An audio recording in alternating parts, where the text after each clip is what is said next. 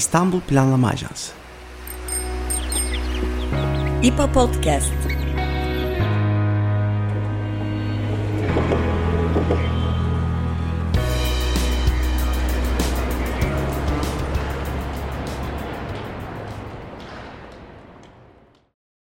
Merhaba, İstanbul Planlama Ajansı tarafından hazırlanan İPA Podcast'a hoş geldiniz. Ben Elif Yıldız Kızılca. Ben Berkan Özyer.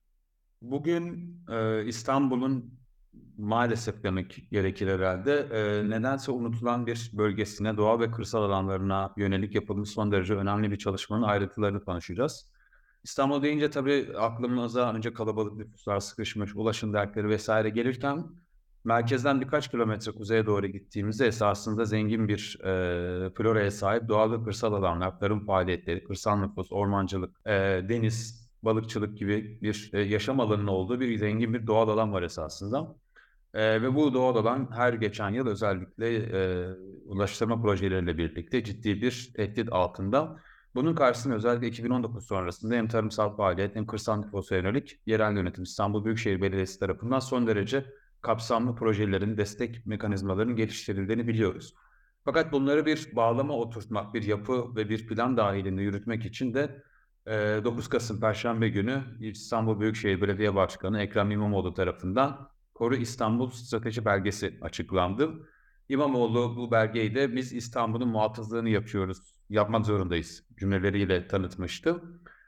Koru İstanbul Strateji Belgesi İBB İmar ve Şehircilik Dairesi Başkanlığı Şehir Planlama Şube Müdürlüğü tarafından yaklaşık iki yıl süren çok ayrıntılı bir çalışmanın sonunda tamamlandı. Bu e, strateji belgesinin kapsamında 40'tan fazla katılım etkinlikleri, 27 e, kırsal alan saha ziyareti ve 600'den fayda, fazla paydaşla çeşitli görüşmeler gerçekleşti ve bunun sonucunda da e, çeşitli stratejik hedefler e, belirlendi ve bu e, hedefleri gö- götürecek çeşitli eylemler tanımlandı.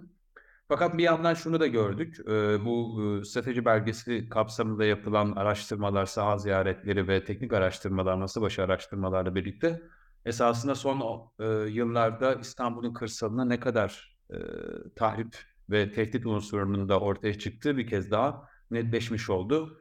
E, yaklaşık son 10 yıl içerisinde e, İstanbul yüz ölçümünün yaklaşık 16 kadar bir alanı tahrip edildiğini bu raporla bu çalışma belgesini gör, görüyoruz. E, tarım alanlarının son 20 yılda e, dörtte bir oranında neredeyse azaldığını görüyoruz.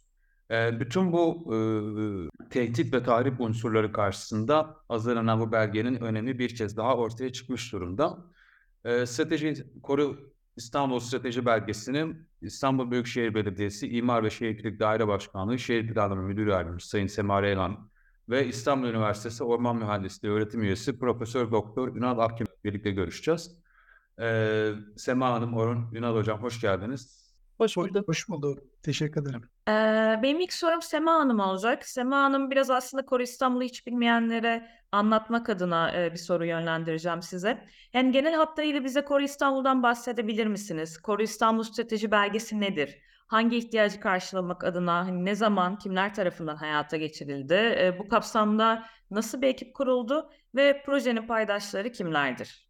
E, merhaba öncelikle teşekkür ederim. Ee, az önce bahsedildiği gibi İstanbul'un e, daha çok kuzeyinde yoğunlaşan çok önemli doğal ve kırsal alanlar var. İşte bu alanlar flora ve fauna açısından zengin bir biyolojik çeşitliliğe sahipliği yapıyor. Ee, bu alanlarda e, su yüzeyleri var, su havzaları, tarım alanları ve orman alanları gibi e, birçok farklı çevresel karakteri olan e, önemli e, habitatlar var. E, bu alanlar canlılara ve kente e, su ve gıda temini, temiz hava gibi birçok fayda sağlayan yaşamsal öneme sahipler. E, ancak bildiğiniz gibi insan eli, insan eliyle yapılan e, tüm davranışlar, insan faaliyetleri e, hem çevreye hem de bu alanlara oldukça olumsuz etkilere sebep olabiliyor. E, doğada, çevremizde ciddi tahribatlara yol açıyor. E, bu da zaman içerisinde İstanbul'un e, doğal ve kırsal alanları da işte bu çeşitli üretim ve yatırım faaliyetlerinden artan kent, kentleşme, yapılaşma baskılarından dolayı e, nasibine aldı diyebiliriz ve e, geçmişten bugünümüze bir tahribat yaşandı. Tabii geçmişte bu belli bir döneme kadar bile çok fazla hissetmiyorduk ancak günümüzde bu aşırı kullanımlar diyebilirim geri dönülemez ve ciddi sonuçları olmaya olan tahribatları oluşturmaya başladı. Artık tespit etmeye başladık çok çeşitli çalışmalarımızda. Ayrıca bunun yanı sıra dünyada iklim krizinin de e, var olduğunu biliyoruz ve iklim krizinin aşırı sıcaklıklar, işte yağış düzensizlikleri gibi etkileri artık gündelik hayatımızda bile daha fazla hissedilmeye başlandı. İstanbul'da yine e, bu iklim krizinden tabii ki nasibini alıyor. Çeşitli bilimsel çalışmalarda yapılan iklim projeksiyonlarına göre de gelecek yıllarda İstanbul'da aşırı kentsel sıcaklıkların yoğunluğunda ve sıklığında artış olacağı e, belirlendi. İşte bu sıcaklık artışının doğal dengeyi bozacağı, aşırı hava olaylarına kuraklık, gıda üretim ve tedarikinde de aksamaya sebep olacağı e, artık aşikardan biliniyor. Yani iklim kriziyle birlikte kısacası diyebiliriz ki gelecekte su krizi ve gıda kriziyle de karşı karşıya olacağız. E, bütün bunların yanında yanı sıra tabii ki doğal ve kırsal alanları yaşatmayı gelecek nesillere karşı sorumluluğumuz olarak görüyoruz biz İBB olarak. Bütün bu gerçeklikleri de değerlendirdiğimizde İstanbul için artık hayati önemi taşıyan bu alanları korumak, işte savunmak İstanbul Büyükşehir Belediyesi için öncelikli bir mesele haline geldi. İşte Koru İstanbul çalışması tam da buradan bir e, hareketli yola başladı. Çalışmanın aslında uzun adı İstanbul'un doğal ve kırsal alanlarına yönelik strateji belgesi. Ancak biz bu alanları korumaktan yola çıkarak e, Koru İstanbul dedik çalışmaya kısaca. İstanbul Büyükşehir Belediyesi İmar ve Şehircilik Daire Başkanlığı ve Şehir Planlama Müdürlüğü olarak e, çalışmaya başladık ve İstanbul'un doğal ve kırsal alanlarına e, yönelik yeni bir vizyon ortaya koymaya, işte bu alanlarda e, geleneksel planlamalarla herhangi bir sonuca ulaşamadığımızı anladığımızdan farklı bir yönetim anlayışı geliştirmesine karar verdik. Az önce söylediğiniz gibi sizin de Büyükşehir Belediye Başkanımız Sayın Ekrem İmamoğlu da e, bu çalışmanın duyurusunu yaptı. Ancak e, geçtiğimiz yıl ayrıca e, yine duyurusunu yaptığı ve İstanbul'un üst ölçekten e, yol haritasını ortaya koyan bir Vizyon 2050 çalışması vardı ve bu çalışmada da e, aynı bu yönde bir karar alındı. Yani doğal ve kırsal alanlara yönelik farklı bir yönetim anlayışı ve bu alanları böyle bir mercek altına alıp e, çalışılmasına karar verildi e, bu çalışmada ve bu çalışmada aslında Vizyon 2050 çalışmasında e, doğal ve kırsal alanlara yönelik genel bir karar alındı. Bu kararda e, İstanbul Büyükşehir Belediyesi dahil olmak üzere tüm kurumların e, artık İstanbul'a yönelik alacağı her kararda ekolojik hassasiyetin ilke olarak benimsenmesine ve işte az önce söz ettiğimiz kuzeydeki bu yaşamsal öneme sahip olan e, doğal ve kırsal alanları korumak için de bir e, kutlu yaşam koridoru oluşturulmasına karar verildi. Yani bu koridoru aslında bizim bu alanlara aşmamamız gereken bir kırmızı çizgi olarak da tarif edebiliriz. İşte biz bu çerçevede Vizyon 2050 belgesinin ilkeleriyle de uyumlu olacak şekilde konunun daha derinlemesine inmeye karar verdik. Yani e, doğal ve kırsal alanlara yönelik strateji belgesinin yani Koru İstanbul belgesinin hazırlıklarına bu kapsamda 2021 yılında işte bu sayıkla başladı. Ee, bu çalışmayı da dar dahil olmak üzere yaklaşık iki yıl gibi bir sürede tamamladık. Çok kısaca isterseniz kapsamını bir özetleyeyim. İlk aşamada İstanbul'un doğal ve kırsal alanlarında yaklaşık 10-15 yıldır gerçekleşen bir tahribat var ve biz öncelikle bu tahribatın ne olduğunu karar verdik. Daha sonrasında e, bu tahribatın e, daha doğrusu pardon öncelikle bir İstanbul'un mevcut ve doğal kırsal alanlarında mevcut durum analizini yapalım dedik. Yani şu anda elimizde ne var? Yani mevcut durum analiziyle İstanbul'da şu anda e, doğal ve kırsal alanların bir envanterini, bir e, analizini yaptık.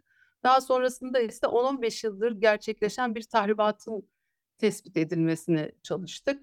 Ve e, sonrasında işte tahribatın durdurulması için çözüm arayışlarına giriştik. Tabii bu, bunun sonucunda da yerel yönetimlere, merkezi yönetime ve kentin tüm sakinlerine İstanbul'un kırsalını korumak üzere bir yol haritası sunmak istedik. Ee, çalışmayı az önce söylediğim gibi e, İmar ve Şehircilik Dairesi Başkanlığı bünyesindeki Şehir Planlama Müdürlüğü olarak başlattık. Bunun yanı sıra e, çok yönlü araştırmaları yürüten ve artık bir planlama konusunda ve diğer araştırmalar konusunda bir e, merkez konumunda e, olan adeta İstanbul Planlama Ajansı e, ve şimdiye kadar birçok üst ölçekli proje ve birçok alt ölçekli proje konusunda da deneyimi ve bilgi birikimi olan BİMTAŞ ve özellikle e, kuzey ormanlarına yönelik uzmanlığı ve çalışmaları olan Kuzey Ormanları Araştırma Derneği ile işbirliği yaptık bu çalışmayı yaparken.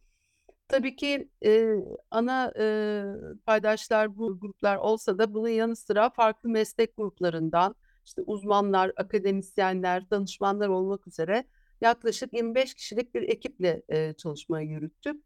Tabii ki çalışma başından sonuna kadar e, tüm yereli de içine sürece dahil eden ve tüm kesimleri içine alan kapsayıcı ve katılımcı bir çalışma olmasına özen gösterdik.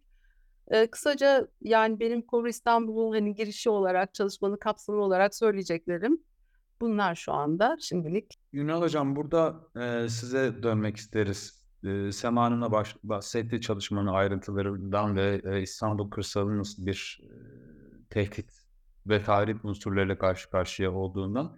Fakat bunun ayrıntılarına geçmeden evvel sizden biraz İstanbul kırsalının bir panoramasını rica edeceğiz. Ee, yani nasıl bir yapıdan, sosyal yapıdan, doğal yapıdan, bir floradan bahsediyoruz. Ee, nasıl koşullar altında İstanbul kırsalında e, hayat devam ediyor veya devam etmeye çalışıyor? Teşekkür ederim. Öncelikle e, hem bu fırsatı verdiğiniz için teşekkür ediyorum hem de böyle bir çalışma yaptığınız için e, teşekkür ediyorum. Gerçekten İstanbul'un biz hep kent ortamını biliyoruz ama aslında kırsalda neler oluyor? Bu e, sadece e, belli e, özellikle duyarlı kesimlerin sorunu değil aslında kentin tamamının sorunu haline gelmiş durumda. Çünkü İstanbul'a nefes olan e, ve e, bundan sonra nefes olacak olan bütün o doğal yapılar aslında İstanbul'un e, kuzeyine sıkışmış durumda. Eskiden çok daha geniş alanları kaplarken zaman içerisinde işte az önce de Sema Hanım ayrıntılı bir şekilde bahsetti tarihte. E, tarih olarak e, belli bir alana sıkıştığını görüyoruz. Şimdi İstanbul'un kuzeyi dediğimiz zaman aslında ya da İstanbul'un kırsal alanları dediğimiz zaman şunu anlıyoruz. İstanbul çok dar bir alanda ve aşırı derecede nüfusu barındıran bir kent haline geldi. Böyle olunca o dar alanda, dar alan dediğim İstanbul kentinin tamamı yaklaşık 530 bin hektarlık bir alan. Bu 530 bin hektarlık alanın yaklaşık yarısı 240 bin hektarlık kısım zaten orman alanı. Ve bu tamamen Orman Bakanlığı'nın sorumluluğunda olan alanlar ve bunun dışında kalan tarım arazileri ve bu tarım arazilerinin arasında kalmış olan e, makilik dediğimiz açık alanlar, taşlık kiralık alanlar, su havzaları gibi kısmen orman, kısmen de makilik alanlardan oluşan e, yapılar var. Bu yapıların önemli bir kısmı İstanbul Büyükşehir Belediye Başkanlığı'nın sorumluluğunda. Dolayısıyla İstanbul'un kırsalında en baştan e, bir yetki karmaşası sorunu var. Yani bu yetki karmaşası sorunu bir kısım alanlar Orman Bakanlığı'na bağlı, bir kısım alanlar belediyeye bağlı. Böyle olunca da farklı tasarruflar olabiliyor. Ve biz e, biyolojik anlamda ya da işte ekolojik anlamda baktığımız zaman bu alanlara yönetim şeklindeki farklılıkları da görüyoruz. Ve bu alanlarda en başta ilk dikkatimizi çekenler e, kırsalda ormanlar. Gerçekten hala henüz daha doğal yapısını korumakta olan ormanlarımız var. Ama ne yazık ki son zamanlarda az önce de bahsedildi. insanın girmediği yer kalmadı neredeyse ama yine de doğal yapısını koruyan, doğal bileşimini koruyan orman alanlarımız hala mevcut kuzeyde ve bunlar daha çok yapraklı ormanlardan oluşuyor. Yani yapraklı ağaçların meşe, kayın, gürgen, kestane, akçaağaç, kızılağaç, karaağaç gibi türlerden oluşan, e, bunların e, çeşitli türlerinden oluşan bir orman yapısı görüyoruz. Bu orman yapısının hem e, aralarındaki boy açıklıklarda hem kuzeyinde hem güneyinde farklı kısımlarında açık alanlar, makilikler görüyoruz ki bu makilikler biraz daha bize Akdeniz iklimini çağrıştırıyor. Yani İstanbul'un kırsal alanlarında hem Akdeniz hem de Karadeniz'in etkilerini görüyoruz. İstanbul böylesine e, zengin bir alan kırsal anlamda da ve bunun getirmiş olduğu bir etkiyle İstanbul'da yaklaşık e, 2500'e yakın farklı bitki çeşidi doğal yetişiyor. Bizim yani kente getirmiş olduğumuz kentten kırsala doğru kayan bitkiler değil. İstanbul'un kendi doğasında insan dışına gelmiş ve buralarda yaşayan tespit edilmiş bitkilerin toplam sayısı 2500 civarında çeşit olarak biz bazı kategorilere ayırıyoruz bitkiler işte e, tür, alt tür, variyete diye. Bu çeşit tamamını kaplıyor. Ama tür düzeyinden örneğin işte e, ak meşe, e, pardon e, saplı meşe, sapsız meşe, ova karaağaç gibi böyle türler vardır. Bu türlerin sayısı 2200 civarında. Düşünün yani Türkiye'nin e, çok küçük bir alanı yaklaşık e, alan açısından hesapladığımız zaman 147'de birine denk gelen bir alan ve böyle bir alanda Türkiye bitkilerini yaklaşık yüzde 25'ini yani dörtte birini görebiliyoruz. Böylesine zengin bir e, kırsal kesimi var İstanbul'un ve bu e, çeşitlilik içerisinde yer yer İstanbul'a özgü adını İstanbul'dan alan bitkiler var kırsalında. Bahsettiğim bütün bitkileri kent ortamında artık görmüyoruz. Örneğin Ümraniye çiğdemi dediğimiz bir çiğdem türü var. Adını Ümraniye'den almış, Ümraniye'de bulunduğu için ama Ümraniye'ye gittiğiniz zaman bunu bulmanız mümkün değil. Bu kırsalda ancak işte doğal alanlara sıkışmış durumda.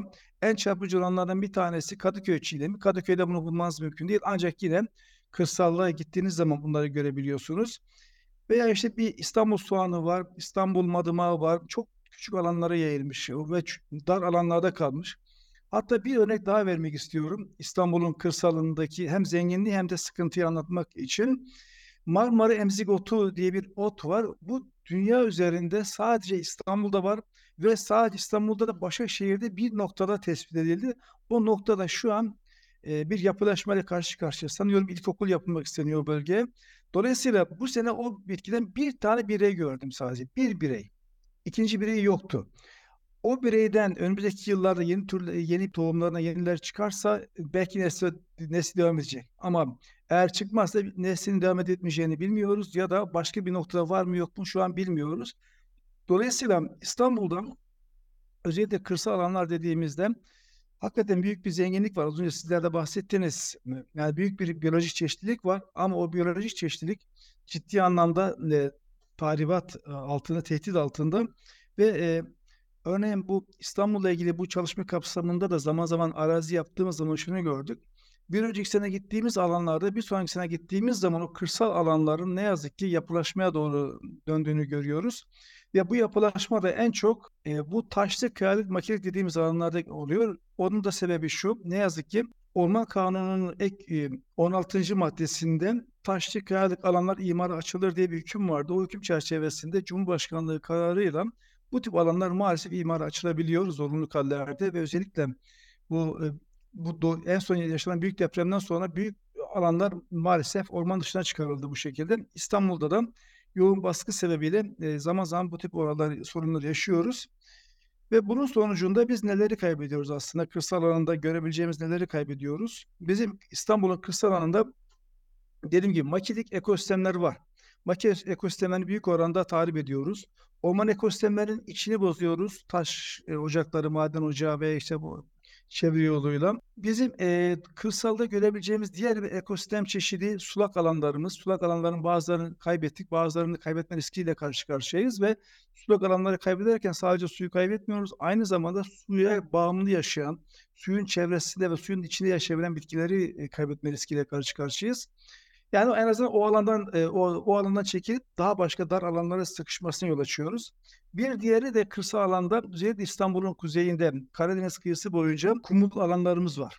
Çok hassas alanlar ve kumul alanlarda da sadece kumula özgü bitkilerin yaşadığı e, yerler var.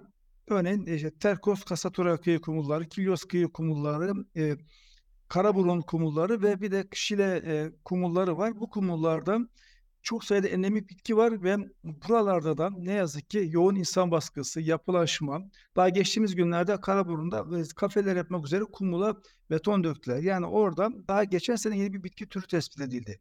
Endemik ve İstanbul'da var sadece. Dolayısıyla e, bu şekilde yapılaşmalara ne yazık ki e, çok farklı kırsal alandaki e, alanlarda e, bitkiler, habitat, flora, fauna ciddi e, zararlar da görmekte. Ee, Ünal Hocam teşekkür ederiz. Yani İstanbul kırsalı hem genel hatlarıyla tasvir ettiğiniz hem de nasıl tahrip edildiğini de aktarmış oldunuz. Ben şimdi tekrar Sema Hanım'a e, bir soru yönelteceğim. Biraz daha tekrar projeye geri dönmek üzere. Ee, Sema Hanım, hani Koristal Projesi'nin bu araştırma saha ve katılım boyutundaki deneyimleri biraz öğrenmek istiyoruz. Bir de genel hatlarıyla Ünal Hoca'dan dinledik ama e, proje kapsamında kırsal alanlara ilişkin hangi bilgi ve verileri bize e, sunuyor Koru İstanbul?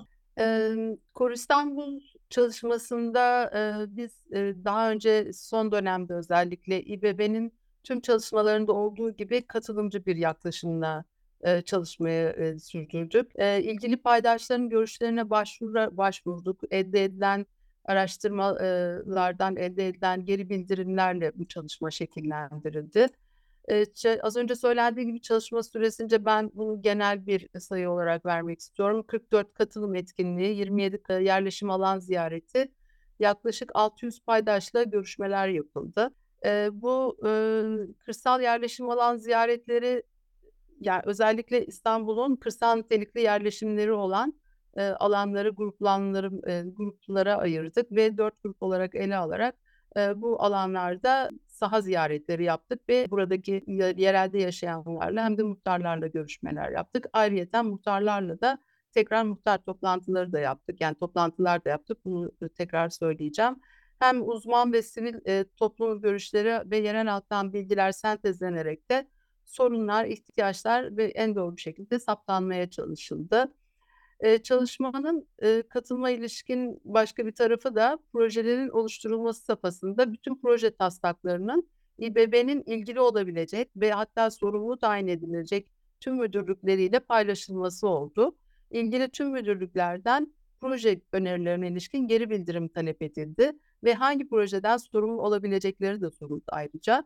Böylece hem proje içeriklerinin olgunlaştırılması sağlandı hem de müdürlüklerin yürüttüğü ilgili olabilecek farklı çalışmalara ilişkin bilgi de toplanmış oldu. Eee, kırsal alanlara ilişkin bilgi ve verilere gelecek olursak, hani, çalışma kapsamında neler elde ettik? Eee, az önce söylediğim gibi eee, çalışmanın ilk basamağı olarak İstanbul'un doğal ve kırsal alanlarının mevcut durumu ortaya kondu.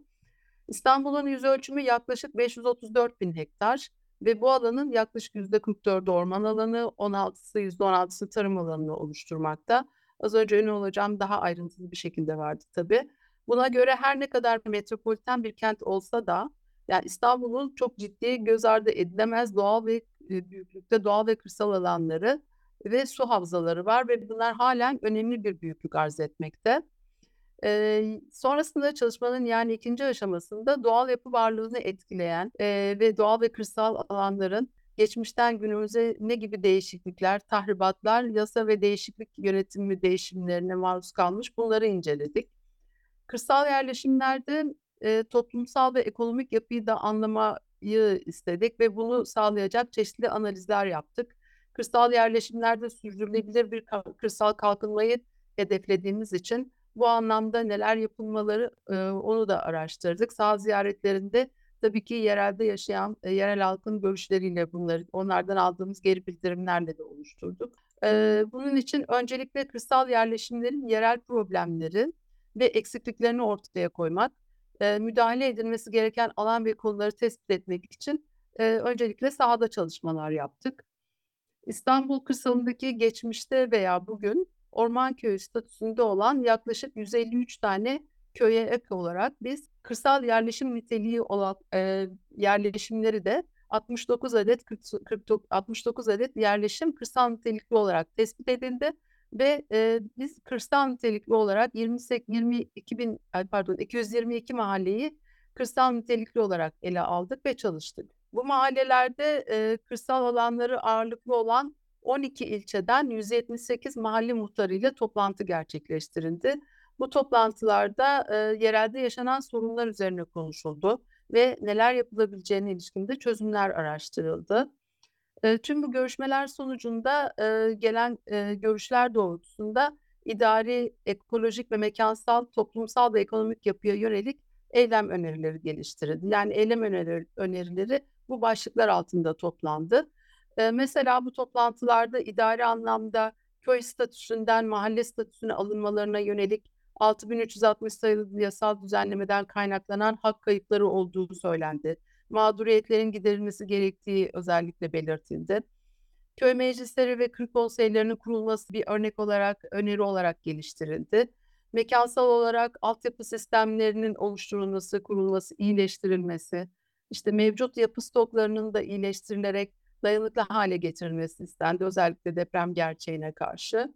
Ekonomik anlamda genç nüfusun kırsal alanda tutulması gibi bir, eee, sorunları olduğunu, bu nüfusun burada, eee, tutulması, tarım ve hayvancılık faaliyetlerini terk etmemesi için, eee, çeşitli öneriler geliştirildi. Bunun için teşvik yapılması ve İBB'nin yaptığı hâlihazırda devam ettiği tarımsal desteklerin çok faydalı olduğu söylendi ve bunların devamının gelmesi istendi. Eee, maden ruhsatı biten alanların örneğin turizme açılarak köylülere istihdam alanı yaratabileceği söylendi. Eee, ben ben bunlara birkaç örnek, hani, eee, bize gelen geri bildirimlerden birkaç örnek olarak buraya koydum. Eee, köylerin potansiyeline göre örneğin arıcılık, mantarcılık faaliyetlerinin ekonomiye geri kazandırılması için, işte, modern tarıma yönelilmesi, hangi arazinin hangi, eee, ürüne elverişli olduğunu açıklayan bir rehber hazırlanması, köylülerin, yani, kendi, eee, kullandıkları su suni gübre kullanımı konusunda da bir bilinçlendirme ve, eee, organik gübre üretiminin teşvik edilmesi gibi, kooperatiflerin teşvik kooperatifleşmenin teşvik edilmesi gibi ve aynı zamanda çiftçinin pazara aracısız ulaşmasını sağlayacak yöntemlerin geliştirilmesi gibi birçok öneri geliştirildi bu görüşmelerde. Yerelde yapılan bu toplantıların yanı sıra uzmanlar, sektörden ilgili kişiler, işte, meslek grupları, İBB'nin ilgili müdürlükleri, merkezi yönetim ilgili kurum temsilcileriyle, eee, odak grup toplantıları yapıldı. Birebir, eee, mülakatlar yapıldı, çalıştaylar yapıldı. Yine sahada derinlemesine mülakatlar gibi yöntemlerle de paydaşlarla bir araya geldik. Sonuç olarak tüm bu çalışmalar sonucunda Core İstanbul, eee, çalışması, daha doğrusu Core İstanbul Stratejik Belgesi'nin vizyonu belirlendi. Bu vizyon koruyan, geliştiren, iyileştiren İstanbul olarak, eee, belirlendi ve, eee, bunun altında da, eee, 4 tane temel stratejik hedef benimsendi. İsterseniz bundan da biraz bahsedeyim kısaca. Bu, stratejik hedefler, işte, doğal alanlarda sahip olunan kaynakları ve biyoçeşitliliği korumak ve yaşatmak, İstanbul'un doğal ve kırsal alanlarını iyileştirmek, tahrip olmuş alanları rehabilite edecek, orman ve kırsal alanları bütünlüğü a alan bütünlüğüne kazandırmak, kırsal kalkınmayı gerçekleştirmek, iyi ve demokratik yönetişim prensiplerine dayalı, eee, yerelden gelen sürdürülebilir doğal ve kırsal alan yönetim modeli oluşturmak. Daha önce de belirttiğim gibi çalışma kapsamında İstanbul'un geçmişten günümüze doğal alanlarında yaşanan tahrip ve gelecekteki olabilecek tehdit eee, tüm bu tahrip ve tehditlerin mekânsal analizlerini yaptık. Yani mevcut durumu ortaya koyduktan sonra öncelikli müdahale edilmesi gereken eylem alanlarımızı belirledik. Yani tahribatın ve tehditin, eee, en çok, eee, şu anda bizim, eee, harekete geçmemiz gereken mekânsal anlamda da, eee, noktaları belirlemiş olduk. Mesela bunlardan, eee, Kanal İstanbul en büyük tehditlerden birini oluşturuyor. Eee, 3. köprü zaten, eee, var olan ve, eee, şu anda, eee, gerçekleşmiş bir proje.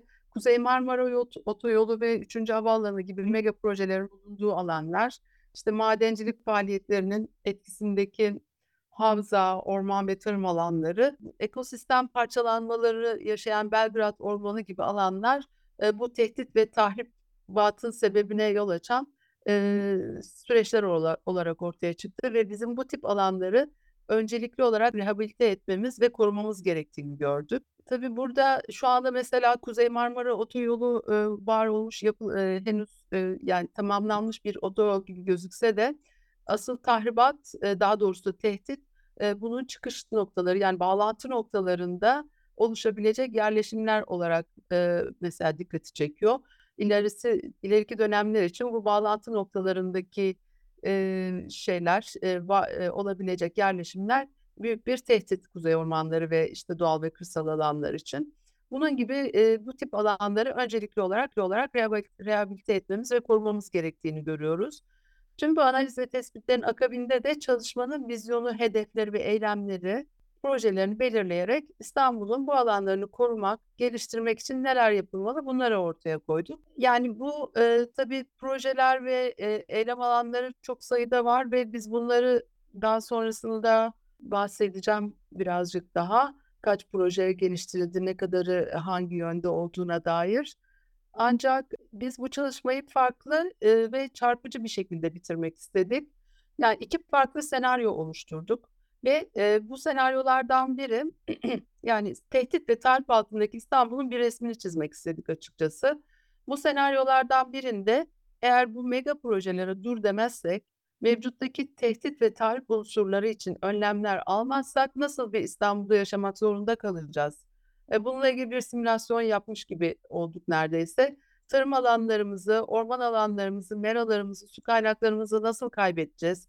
Kırsal alanı, kırsal yaşamı nasıl yitireceğiz? Bunu herkese gösterebilmek istedik bu kötü senaryoda. Eee, 2'nci senaryo ise olumlu senaryomuz. Yani bugünkü hâlâ elimizde olan, var olan, mevcuttaki doğal ve kırsal alanları koruyabilirsek, mevcut tahribatı bir miktar da olsa iyileştirebilirsek ve de işte tehdit ve tahribata dur dersek, kırsal yaşamı ve tüm doğal alanlarımızı korursak İstanbul'un kırsalının korunarak geliştiğini, kentsel ve kırsal dengenin sağlandığını, Marmara Denizi'nin canlandığını ve kuzey ormanlarının nasıl korunduğunu gö- göstermek istedik.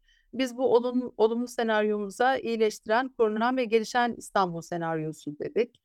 Ee, çalışmayı bu iki senaryoyla bitirerek e, insanlara biraz daha farkındalık yaratmak istedim. Ee, Sevan bu e, tehdit ve tahrip unsurlarının tanımına, projede yapılan çalışmaları ve nihayetine gelinen e, tabloya dair çok ayrıntılı bir yanıt oldu. Çok teşekkür ederiz. Özellikle bu e, strateji belgesini inceleyenler de görecektir. Sonunda bahsettiğiniz iki harita karşılıklı olarak e, ne kadar keskin bir yol ayrımında olduğumuzu da çok net gösteriyor bize önümüzdeki yıllara dair.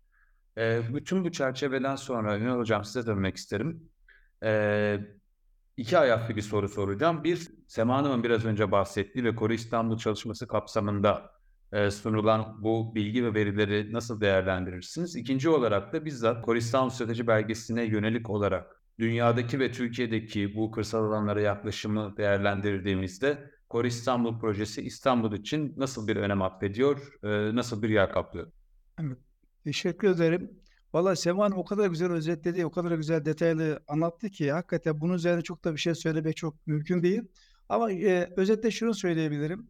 Bu çalışma gerçekten o kadar değerli ki e, bize bir yol haritası oldu. İstanbul'a bir yol haritası oldu gerçekten. Çünkü İstanbul'dan bazı planlar yapılıyor ve bazı planlar yapılırken bir anda bir politika değişikliğiyle o plan rafa kaldırılıyor, başka planlar yapılıyor. Ya da plansız bir şekilde kararlar alınıp işte mega projeler yapılıyor. Böyle olunca bu çalışma bu bağlamda gerçekten ciddi bir yol haritası oldu ve hep diyoruz ya hep İstanbul'da sorun var. İstanbul'un kırsalı tahrip ediliyor. işte sıkıntı yaşıyoruz. Gözlerimizi görüyoruz. Araziye gittiğimiz zamanlar görüyoruz. Ve bize bunun boyutlarını gösterdi. Bu çalışma İstanbul'un neresinde ne boyutta sorunlar olduğunu gösterdi. Bu boyutta bu sorunlar sadece doğada değil. Mesela florada ne gibi değişimler oluyor? Ormanlık alanlarda ne gibi değişimler olmuş? Meralar özellikle son derece önemli ve İstanbul kuzeyindeki o hayvancılık faaliyetlerinin e, olduğu kısımlarda değişimlerin ne boyutlarda olduğunu, şey, özellikle köylerdeki o kırsal yaşamın ne oranda etkilendiğini bütün bunları oradaki insanlarla görüşerek bize sunduğu için gerçekten e, elimizde artık bir bilgi var ve İstanbul'da bugüne kadar böyle derli toplu bilgi yoktu. Parça parça birçok yerde bilgiler vardı. Mesela biz floraya çalışıyoruz. Bazı bilgiler elimizde mevcut. Fauna çalışan arkadaşlar veya işte sosyolojik anlamda e, kırsal alanlar çalışan arkadaşlarda bazı bilgiler vardı ama bunların derlerinin toparlanması, bir yere getirilmesi ve e, bu süreçte onlarca kez insanlara bir araya gelip görüşmeler yapılması, farklı kesimlerden insanlarla bir araya gelip sorunların ve çözüm önerilerinin konuşulması ve bunun da en sonunda yazıya dökülmesi, bir belgeye dökülmesi gerçekten çok değerli bir çalışma. Ben bu anlamda gerçekten tekrar e, kutluyorum bu çalışmayı yapan ve emek veren arkadaşlarım. Ve sonuçta şunu da gördük. Yani bu kadar küçük bir alanda, bu kadar nüfusun yoğun olduğu bir yerde hala doğal alanlarımız var. Hala tarım var. Hala ormancılık faaliyetleri var. Dolayısıyla hala bizim kırsal alanlarda yapacak çok şeyimiz var ve e, en azından e, bunca mücadele, bunca emek, çaba ve bu raporlarla durum e, ortaya kondu ve en azından gelecek nesillere de bir şeyler bırakma ya da neyi nasıl bırakacağımıza ilişkin yol haritası çizmesi açısından e, oldukça değerli bir çalışma oldu. Şimdi bunu e, başka metropollerle kıyasladığımız zaman şunu görüyoruz. İstanbul gerçekten kalabalık bir şehir. Resmi nüfusa baktığımız zaman yaklaşık 16 milyonluk bir e, nüfustan bahsediliyor ve e, dünyadaki en kalabalık 20 tane e, mega kentten birisi durumunda. Ama geçtiğimiz haftalarda Sayın e, Belediye Başkanı Ekrem İmamoğlu'nun söylediği bir rakam vardı. Bizim aslında gerçekten nüfusumuz 20 milyon üzerinde demişti. 20 milyon üzerindeki nüfusu dikkat aldığımız zaman aslında İstanbul e, dünyanın en kalabalık 10 kentinden bir tanesi. Yani hakikaten ilk 10'a girecek duruma gelmiş durumda. Resmi nüfusu bilmediğimiz için hareketli nüfusla.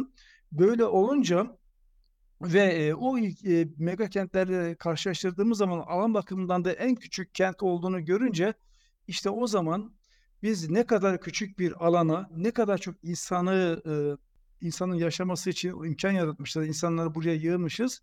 Aslında bunu bir sorgulamamız gerekiyor ve bundan sonraki bütün planlamalarda buna dikkat etmek gerekiyor. Çünkü bu büyük nüfus beraberinde e, rantı getirdi ve çok büyük oranda rantı getirdi, mega projeleri getirdi ve hep bir kısır döngüye döndü. Mega projeler, rant, tekrar mega projeler ve artan bir kısır döngü ve bunun sonucunda biz şu an aslında bütün bu konuştuğumuz tahribat, tehdit bunların hepsi aslında bir sonuç haline geldi ve düşünün yani artık büyümemesi gereken tamamen diğer büyük dünyanın mega kentleriyle kıyasladığımız zaman genişleme potansiyeli de olmayan zaten doğusu batısı gibi mega kentlere dönmeye başlamış İstanbul'da yine. Kuzey güneyi zaten denizlerle sınırlı ve İstanbul'un bir de yarısı yaklaşık su havzası niteliğinde olunca geliştirme şansı olmayan bu kentler artık bizim az önce de Sema Hanım'ın bahsetmiş olduğu tehdit unsurlarını mutlaka ortadan kaldırmamız gerekiyor. En başta Kanal İstanbul olmak üzere yeni mega projeler kesinlikle İstanbul'da söz konusu olmaması gerekiyor. Bütün bu çerçevede değerlendirdiğimiz zaman bu çalışma gerçekten çok değerli diye düşünüyorum. Teşekkürler Ünal Hocam. Ee, Sema Hanım ben yine size sorumu yönlendireceğim. Şimdi az önce Ünal Hoca da belirtmişti tehdit unsurlarından. Hani biraz daha açmanızı ve bunu nasıl e, önüne geçeceğimiz konusunda biraz bilgi alabilirsek çok memnun olabiliriz. Ama bununla birlikte ek bir soru daha e, sormak istiyorum. Hani genel olarak tüm bu bilgi ve verilerin ileriye yönelik hangi kurum ve kişilerin çalışmalarına katkı sağlaması e, bekleniyor? Bir de İBB'nin hani e, Koru İstanbul projesinin devamında yapmayı hedeflediği projeler e, gerçekleştirmek adına hani nasıl bir rol e, üstlenecek? Bu, bu süreç nasıl planlandı? Sizden dinlersek çok memnun oluruz. Tamamdır. Ben e, bu tehdit ve tahrip unsurlarını aslında biraz bahsetmiş oldum.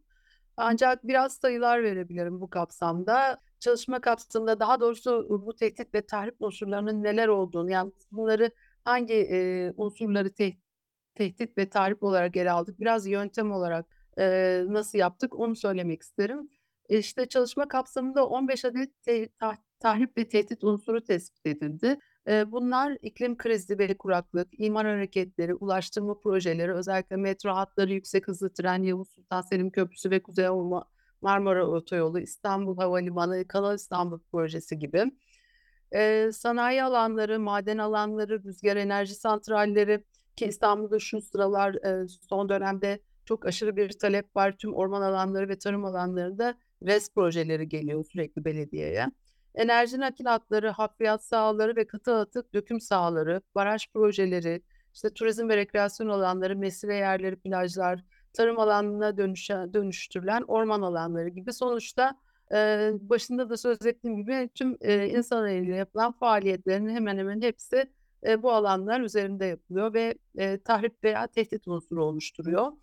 Bu unsurların e, toplamda 87.500 hektarlık bir alana tahrip, 375 bin işte 735 hektarlık bir alanında tes- tehdit ettiği tespit edildi. Yani Ünal hocamın da söylediği gibi aslında İslam'da önemli bir e, oranda var olan doğal yapı varlığının beşte birinin hala hazırda tahrip edilmiş olduğunu, %70'inin de tehdit altında olduğunu görüyoruz yaklaşık olarak ve e, İstanbul'a doğal ve kırsal İstanbul'un doğal ve kırsal alanlarının tamamına yakınının e, tehdit veya ve veya tahrip unsuru altında olduğunu gösteren analiz sonuçları mevcut gidişata önlem alınmaması halinde İstanbul'un tüm ekolojik dengesinin bozulması, doğal kaynaklarının ise neredeyse tamamının yok olması riskiyle karşı karşıya olduğumuzda işaret ediyor.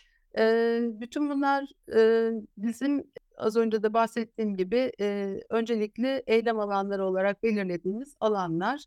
E, bu kapsamda biz ne yaptık? E, bu kap çalışma kapsamında bir bölümü bahsettiğim tehdit ve tahrip unsurlarını durdurmayı veya bu unsurların yol açtığı tahribatın reha rehabilitasyonunu hedefleyen toplamda 66 eylem, 6 proje paketi ve 50 proje geliştirildi. Bunların 14'ü çevresel sürdürülebilirlik ve yaşam kalitesi artırma, yaşam kalitesini artırma, 4'ü farkındalık ve kampanya, 14'ü kırsal kalkınma, 3'ü envanter ve 12'si de koruma geliştirme, 3'ü de yönetişime ilişkin projeler. Projelerin bazılarından da çok kısaca örnek vermek gerekirse işte koru envanteri projesi. Öncelikle bir yani biz burada bir e, envanter, bir tespit yaptık ancak çok daha detaylı bir koru envanter projesinin yapılmasını öngörüyoruz. İstanbul Kırsal Üretim Planı'nın yapılması eee, şart olan, eee, ve geçmişten beri söylenen bir proje, bir plan.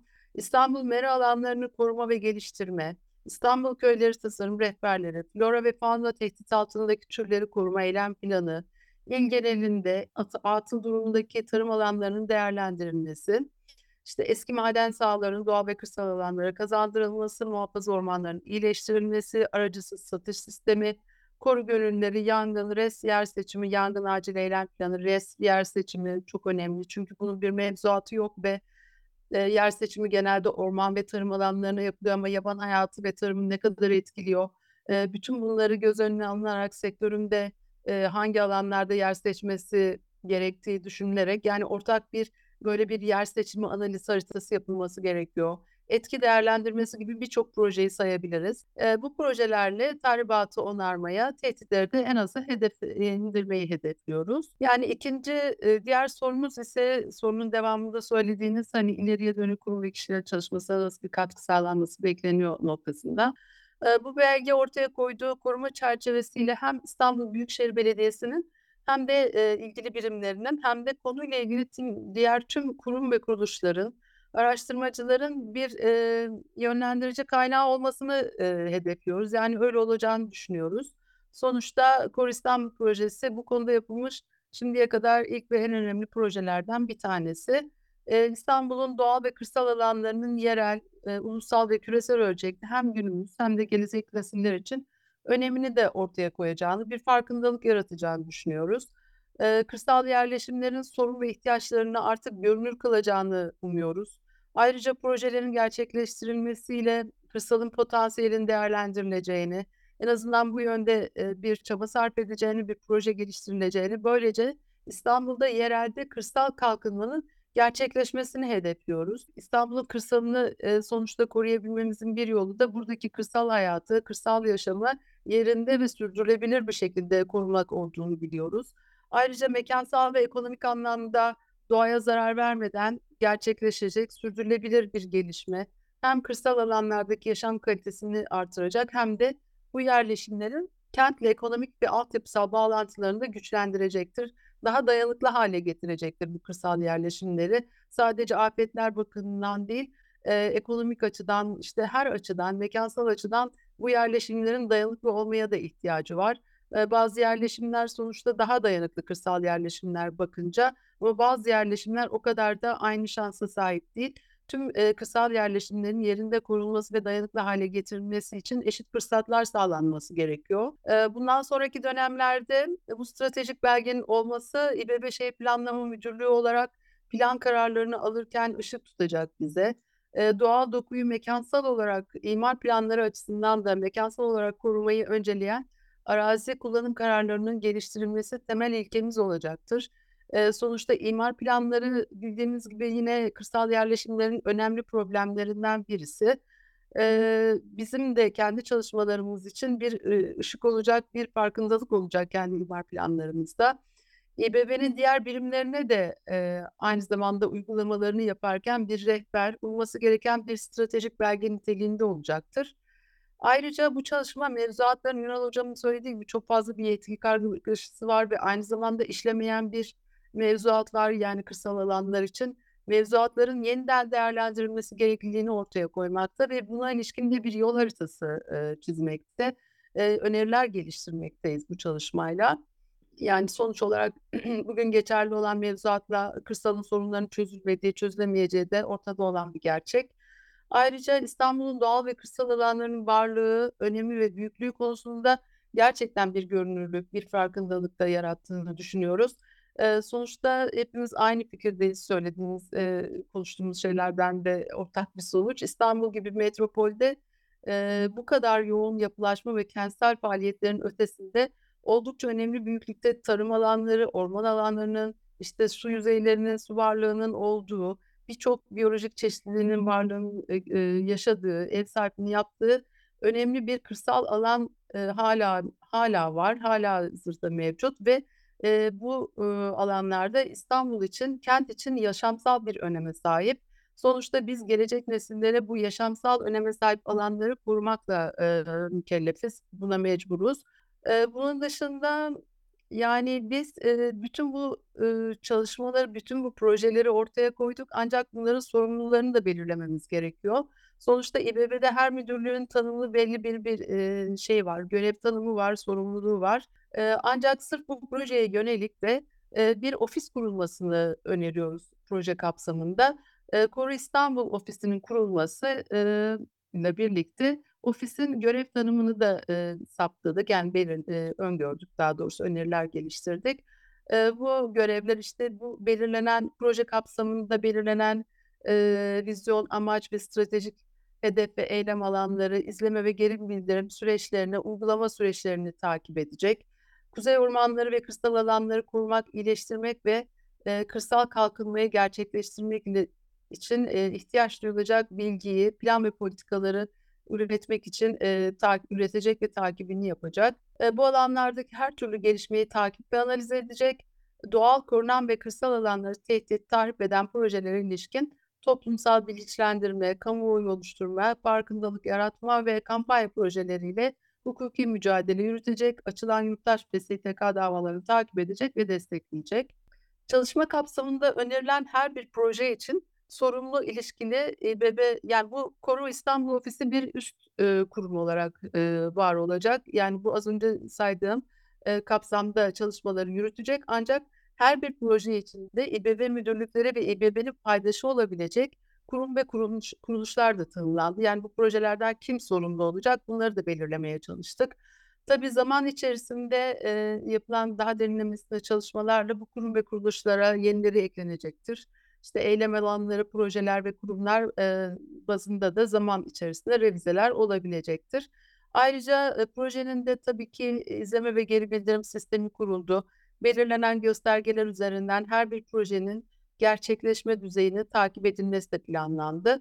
Eee, projeler kapsamında kurulması öngörülen, işte, bu Koru İstanbul Ofisi, Koru İstanbul platformu ve köy meclisleri ve kır konseyleri çalışmaların takibinden ve izleme ve geri bildirimden sorumlu yapılanmalar olarak belirlendi. Eee, bu köy meclisleri ve kır konseyleri de yerelden gelen de bir talep aynı zamanda ve bizim de öngördüğümüz bir proje. Böylece yerelin de sorunları da yine yerelden, yani yerelin projeleri, sorunları, işte, buradaki uygulamaları da, eee, yine kendi içlerinden oluşturdukları köy meclisleri ve kır konseyleri tarafından takip edilmesini düşünüyoruz. Eee, şu anda biz, eee, geçen hafta ayın 9'unda İBB olarak İB Sayın Ekrem İmamoğlu Başkan'ın, eee, duyurusuyla strateji planı duyurulmuş oldu. Bundan sonrasında Koru İstanbul Ofisi kurulana kadar geri bildirim ve izleme konusunda planlamamızı ve organizasyonumuzu da yaptık. Ayrıca bir web sitesi oluşturmuştuk zaten çalışmanın başından beri. Koru İstanbul, koru.istanbul web sitesi sürekli güncel halde tutulacak ve tüm bu çalışmalar buradan takip edilebilecek. Sonuç olarak şunu söyleyebiliriz: İstanbul Büyükşehir Belediyesi, eee, bu çalışmayla, eee, Koru İstanbul Strateji Belgesi'nin uygulanmasını hem İstanbul'un doğasındaki tüm canlılar hem İstanbullular hem de sorumlu olduğumuz gelecek nesillere karşı, eee, bir görev olarak görmekte ve bu anlamda elinden geleni yapmaya çalışacaktır. Bununla birlikte bizler, eee, bu belgenin tüm İstanbullular tarafından sahiplenilmesini ve geliştirilmesini de istiyoruz. Başkanımızın söylediği gibi, eee, yine İstanbulluları Koru İstanbul Strateji Belgesi'ne hep birlikte sahip çıkmaya ve doğal ve kırsal alanları hep birlikte korumaya davet ediyoruz diyebiliriz. Son söz olarak Ünal Hocam size dönmek isteriz tekrar. Yani bütün bu, eee, sizin de vurguladığınız önemli noktalar, Sema Hanım'ın çizdiği tablo, eee, strateji belgesinde vaat edilen ve, eee, açıklanan uygulanacak eylemlere dair sizden bir genel değerlendirme alabilir miyiz? 2'nci olarak da bu çalışmanın devamlılığına dair, eee, siz hangi önerilerde bulunursunuz? Şimdi, eee, az önce de bahsettiğimiz gibi Sema Hanım da az önce yine çok güzel toparladı. Yine özellikle bundan sonraki süreci de çok güzel toparladı. Bu çalışma gerçekten, eee, çok detaylı bir çalışma oldu ve, eee, bu çalışma İstanbul'un fotoğrafını çe çekti ve şu an biz önümüze koydu ve neler yapılmasına da ilişkin de özellikle belki de bu çalışmanın en önemli yanlarından bir tanesi bu. Eee, çok sayıda proje önerisi var ve o proje önerilerinin detayına bakıldığı zaman hemen hemen bütün sorunlara ilişkin e, neler yapması gerektiğini ve, ve e, büyük oranda da aslında onların sorunlarına kim olması gerektiği de e, belli ama işte bu noktadan sonra artık olması gereken şey e, bütün bu projelerin hayata geçirilmesi. Bu çok zor bir süreç, zor bir yol. Yani bu e, bu e, koru e, çalışması, koru projesi şunu gösterdi. Gerçekten İstanbul'a ilgili e, İBB'nin önünde çok uzun ve zor bir yol var. Çünkü buradaki zorluk şu. E, büyük bir tahribat var e, ve e, önemli tehditler var geleceğe dönük. Bütün bunların geriye döndürülmesi ve bütün bunların e, durdurularak İstanbul'un daha yaşanabilir ve e, kırsal alanlarının gerçekten anlamda kırsal olması ve en önemlisi de kent içerisindeki yeşil alanlar yeterli hale getirilmesi, kırsal olan baskının azaltılması anlamındaki bütün öneriler aslında bir anlamda ranta karşı çıkılması gereken öneriler. Rantın azaltılması ve e, özellikle de İstanbul'da halka yatırım, daha çok geniş halk kitleleri yatırımı gerektiren, kırsal yatırımı gerektiren çalışmalar olduğu için gerçekten zor bir süreç ve İBB'nin önünde ciddi zor bir yol var. Ve bunun için de gerçekten çok güçlü bir irade gerekli. Bu irade sadece e, İBB'nin değil, bütün halkın katılımıyla olması gerekiyor ve Koru projesi aslında bunu da gösterdi. Yerel katılımlar gerçekten e, yerel katılımların ne kadar önemli olduğunu, oradaki insanların düşüncelerinin aslında ne kadar değerli olduğunu ve onlar katıldığı zaman bunun ancak başarıya ulaşabileceğini, bu çalışmalar başarıya ulaşabileceğini gösterdi. Ve burada hani e, şu olmalı, bu olmalı diyebileceğimiz her şeyi aslında projede yer al, aldı. Örneğin e, şunu diyebiliriz. Bütün projeler hayata geçirilmelidir. Evet bu proje, bu koru çalışmaları kapsamında yer aldı. Mutlaka bir izme, izleme sistemi olmalı. Çünkü İstanbul dinamik bir kent ve her geçen gün yani e, belediyenin dışında, Büyükşehir Belediyesi'nin dışında büyük gelişmeler oluyor. Yani yetki karmaşasından kaynaklı sıkıntılar yaşanıyor. Ne yazık ki buradaki e, sorun aslında biraz da politikalar üstü, partiler üstü olması gereken bir sorunken maalesef e, yaşadığımız sorunlar yetki karmaşası e, bir yerin korunması gerekirken bir başka kurum orayı e, Ankara'dan e, imar açabiliyor. Böyle olunca da yani ciddi sorunlar yaşanıyor. O yüzden buradaki sorun aslında politikalar üzeri ya da işte partiler üstü olmalı. E, bu aslında e, projede yer aldı. Bunun dışında yine az önce bahsedildi. Bütün dünya genelinde olduğu gibi e, özellikle mega kentlere daha da etki, fazla etkisini gösteren iklim değişikliği, kent ısı adaları ve bunun getirmiş olduğu yeşil alanlardaki hani e, ağaç hastalıklarındaki artış, özellikle ağaçların duyarlı hale gelmesi veya işte yeşil dokunun bütünüyle duyarlı hale gelmesi, su kıtlığı gibi sorunlar hepsini düşündüğümüz zaman bütün bunlara ilişkin yani görüp görebileceğimiz, yaşayabileceğimiz bütün sorunlara ve bunların çözümüne dönük hemen her şey aslında bu e, konu çalışmaları kapsamında yer aldı. Tek yapılması gereken şey güçlü bir iradeyle bunun hayata geçirilmesi ve son olarak da ben söyleyeceğim bu. Yani bu hayata geçirildiği zaman İstanbul'un geleceğinden geleceğinden biraz daha umutlu olabiliriz. Biraz daha işte İstanbul'un yaşanabilir hale geleceğini düşünebiliriz. Ee, Ünal Hocam çok teşekkürler. Ee, Sema Hanım çok teşekkürler. Evet bu programda Koru İstanbul'a odaklandık. Koru İstanbul üzerinde İstanbul kırsalına da e, odaklandık. İBM e, İmar ve Şehircilik Daire Başkanlığı Şehir Planlama Müdürü Yardımcısı Sema Reyhan ve İstanbul Üniversitesi Orman Mühendisliği Öğretim Üyesi Profesör Doktor Ünal Akkeme'ye bir kez daha çok teşekkür ediyoruz. Sema Hanım'ın da belirttiği gibi e, Koru İstanbul'la ilgili süreci e, takip etmek isterseniz koru.istanbul e, sitesinden ayrıntılara ulaşabilirsiniz. Ayrıca e, Ünal Hoca da Kasım ve e, Aralık aylarında İstanbul Planlama Ajansı'nda e, düzenleyeceğimiz e, iki etkinlikte yer alacak. E, etkinlikleri de İPA sosyal medya hesaplarından takip edebilirsiniz. Çok teşekkür ediyoruz. E, biz çok teşekkür ederiz e, davet ettiğiniz için. Kolaylıklar dilerim. Evet, çok teşekkür ederiz. Sağ olun. Teşekkürler. Görüşmek üzere. Hoşçakalın. İstanbul Planlama Ajansı Podcast.